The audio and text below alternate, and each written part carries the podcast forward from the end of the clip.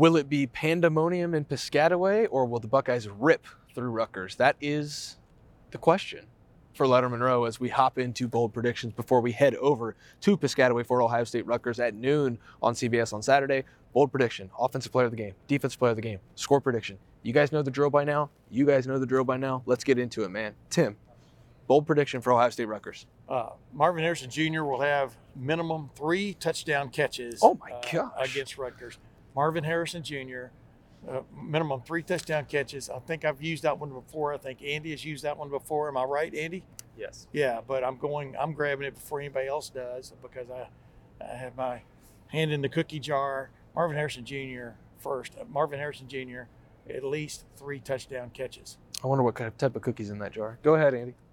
I'm saying that Ohio State's defense holds Rutgers quarterback Gavin Wimsatt to fewer than 100 total yards. Now, he's a dual threat. And last week, he ran for over 100 yards and three Is, touchdowns. is he a dual threat? Oh, yeah. Well, he can throw a little bit. He's See? not- you have to be able to throw. I mean, like, he's not Yeah. going to light it up 300 passing yards, but he can throw the football. I guarantee they're going to try to throw the ball. And Some. that, my thing is that they're not going to really let him do either. And I think that, you know, I think Well, that your the starting quarterback is going to have fewer than 100 total, total yards. yards. Okay. Man, that is we, we got to rename the You know show. what that's called? If that happens, that's a, called a beatdown. I think ahead. that's a caliente prediction. See, Wow. Uh, okay, I will go with uh, TreVeyon Henderson having 150 rushing yards. I think that this man is just different than the other running backs on this roster. I don't I don't really have to explain myself with that. The two lowest rushing outputs this year were without TreVeyon Henderson. The two highest were with TreVeyon Henderson. Five of the top seven were with TreVeyon Henderson. This team averages 154 yards per game on the ground when he's in the lineup and only 97 on the ground when he's not in the lineup. He makes the offensive line look good. He look he makes the entire offense look better. He helps the defense by, you know, even when he's not they're not scoring points, he's flipping the field with a long run there. Uh, you know, at any point in the game, he changes games for Ohio State. And with Kyle McCord potentially having a little bit of trouble on, on a left ankle that is probably still bothering him just a little bit more than he wants to lead on, and we talked about that on Wednesday night in the Woody. I think this is going to be a heavy, just run the damn ball game, and so I'm going to take TreVeyon Henderson 150 rushing yards to, to really prove to everybody he's back. God, I mean, we've just exhausted two of our possible offensive players of the game. Well, mine's just going to be who I just talked about, so Oh, go ahead. Go ahead, Nat. Offense player of the game, yeah.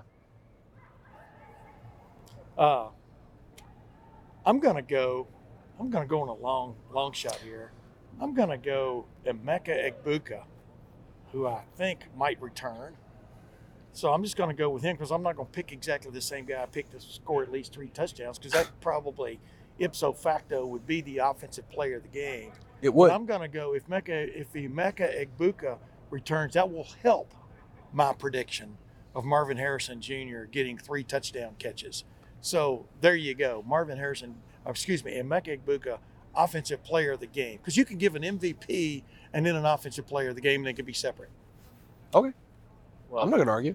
different. Excuse me, not I agree separate. with you. If, if Marvin Harrison Jr. is going to have three touchdown catches at least, someone needs to throw on the ball. I think it's going to be Kyle McCord. We all think that that's going to be the starter. You know, we ought to get just three like juggling balls and just trade them every well, week. look, I think he's going to bounce back. Uh, quarterbacks, especially in their first year starting, have off games. It was an off game for Kyle McCord. You can spin it any way you want. He didn't play his best football at Wisconsin. I think he bounces back from that against Rutgers. There's clearly a lot of respect he has for Greg Schiano in this program. He's not overlooking it. He's not making excuses with the ankle injury. I think he steps up and has a great game. If he ever Saturday. has a consistent game all the way through, because he had some good, really great throws. If we delineate on our earlier video, I'm telling you, this team could go places. That's that's that's the thing right Yeah. there. And I think, you know, the irony of it is like he struggled under pressure, like the actual kind of facing pressure, but he's been great in the clutch and under the figurative pressure. Go pressure. figure. And I think that this is a game where he's under some figurative pressure. Like there's a lot of eyes on him right now and, and how much he can perform with the ankle, with having a bad game at Wisconsin. I think he rises up yet again, like we saw at Notre Dame, like we saw at the fourth quarter against Penn State. I think he has a good game and, and kind of restores some confidence from this fan base. I like that. Good analysis there. TreVeyon Henderson, offensive player of the game. Okay, defensive player of the game. I'm going to go with Sonny Styles. Okay. I think we're going to see a lot That's a good pick, Tim. a lot of Sonny Styles.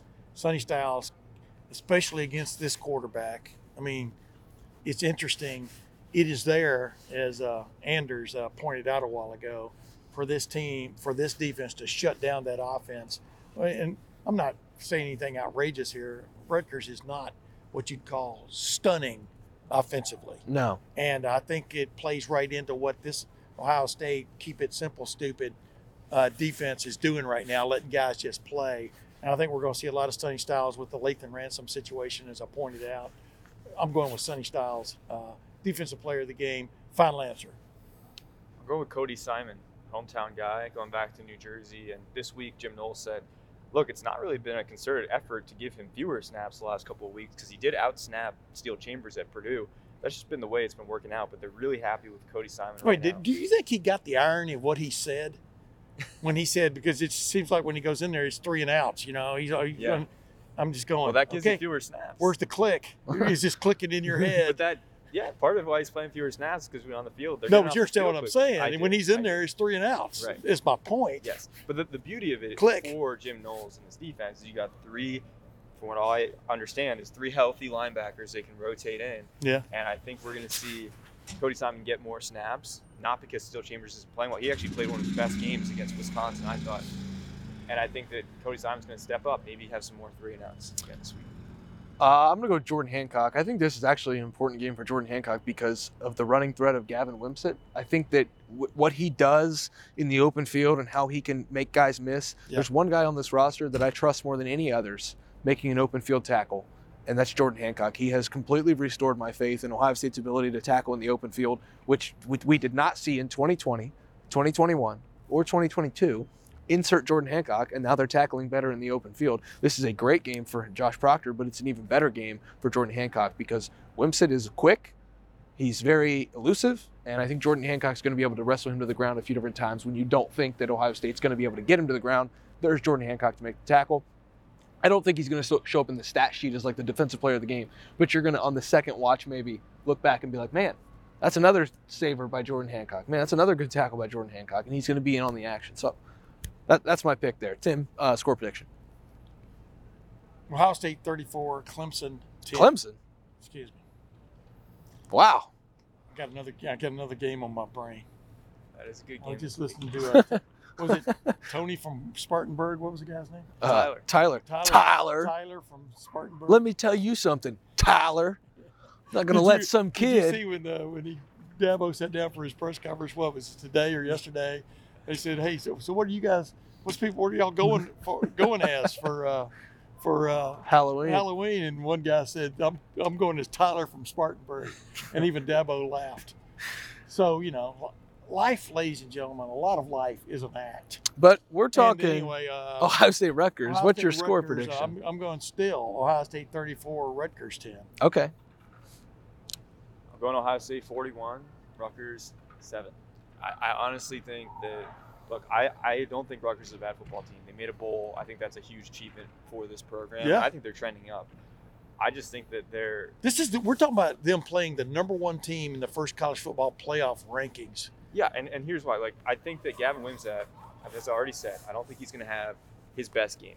But Kyle Monangai is, is a great running back, second in the Big Ten right now in rushing. Yeah. I do think he's their biggest threat this week. I just think that offensively, Rutgers doesn't have enough firepower quite yet to compete with this kind of defense. Greg Schiano said it this week. He thinks that every defender that Ohio State has lining up right now is an NFL player. Will end up in the NFL at some point. I think that offense matched up against this kind of defense, the way Ohio State's playing, is just not a great matchup for Rutgers right now, even coming off a bye. And I think that this Ohio State offense has some motivation right now to get dip back into those 40s because Ryan Day talked about it this week. Like we're trying to score, like we're not trying to get selfish and greedy, but they want to be in that 40 range. I think they get in that 40 range a couple times down the stretch of the season before Ann Arbor, and I think Saturday's one. Yeah, somebody put up a, an interesting stat uh, middle of this week. Who was it on Twitter comparing uh, comparing C.J. Stroud's what eighth game? Adam King. Adam King put it up from Channel 10, uh, and Kyle McCord's, and it was eerie. It was eerie how identical almost it was. And we're talking about a first year starting quarterback. If he hits his stride, Well, granted, he's dealing with that left ankle deal, but if he hits his stride, you can see all the weapons around him where this offense can take off. Go ahead. I'm I agree. I completely agree, Tim. And I, I think that's a great point. That's why I think Ohio State's going to win 38 to 3.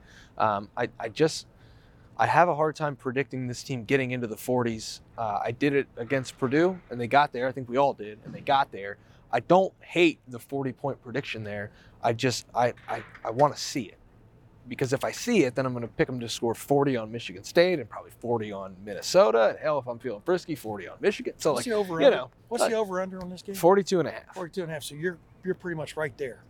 Yeah, so I'm going to picked go. 34 to 10. I'm Yeah, you're you're about right there, and you're about right there too. Maybe a touchdown over, but that's Yeah. probably in garbage time by either of these. yeah. I think the teams. Yeah. defense could get a touchdown again. I'm, I well, keep that's saying that that's 'cause- another bold prediction. We I don't want to get in that get into yeah, that but I just keep every week the de- the defense. I'll say it. This is not bold. The defense has a shot. I mean, they had a shot last week at one. Yeah. You know, so and uh, this defense is is more often than not it's in the right place at the right time, and uh, that pays dividends eventually. I think that's why I'm going to stick with 38 to three. I don't think Rutgers gets a lot at all in this game, and maybe we can Andy and I can parlay it together. 38 to three. Gavin Wimsatt under 100 yards total, we'll just both go home happy. How about that? Uh, that's been the bold prediction show. I hope that you enjoyed it. We both, we all enjoy recording this show. It's my favorite show of the week. Uh, as we head over to Piscataway for the uh, penultimate road trip of this Ohio State football season, it is absolutely flying Regular by. season. It is absolutely flying by. We're having an, an absolute blast doing it. The 40 year vet Tim May, he's always a joy to be around. Andy Backstrom, he is as well. I'm Spencer Holbrook. These guys might not like me, but they have to put up with me, folks. That's right. Uh, thanks for watching Bold Predictions. thanks for listening to Bold Predictions. What, if you want more of what we do at LettermenRow.com, go over to LettermenRow.com. Get it $1 for the first month. That gets you all the way through the Michigan game, basically through the Big Ten Championship game. And then you're going to want to find out about the Buckeyes in the college football playoff, where we all think they'll be uh, at this point in time because the playoff committee says they're numero uno. But for the 40 year Tim May, for Andy Backstrom, I'm about to go get behind the wheel, Spencer Holbrook, and drive a long way over to Rutgers, eat some good food, and cover a game on Saturday before turning back around and doing it again on Sunday. We'll see you guys over in Piscataway on Saturday for Ohio State versus Rutgers.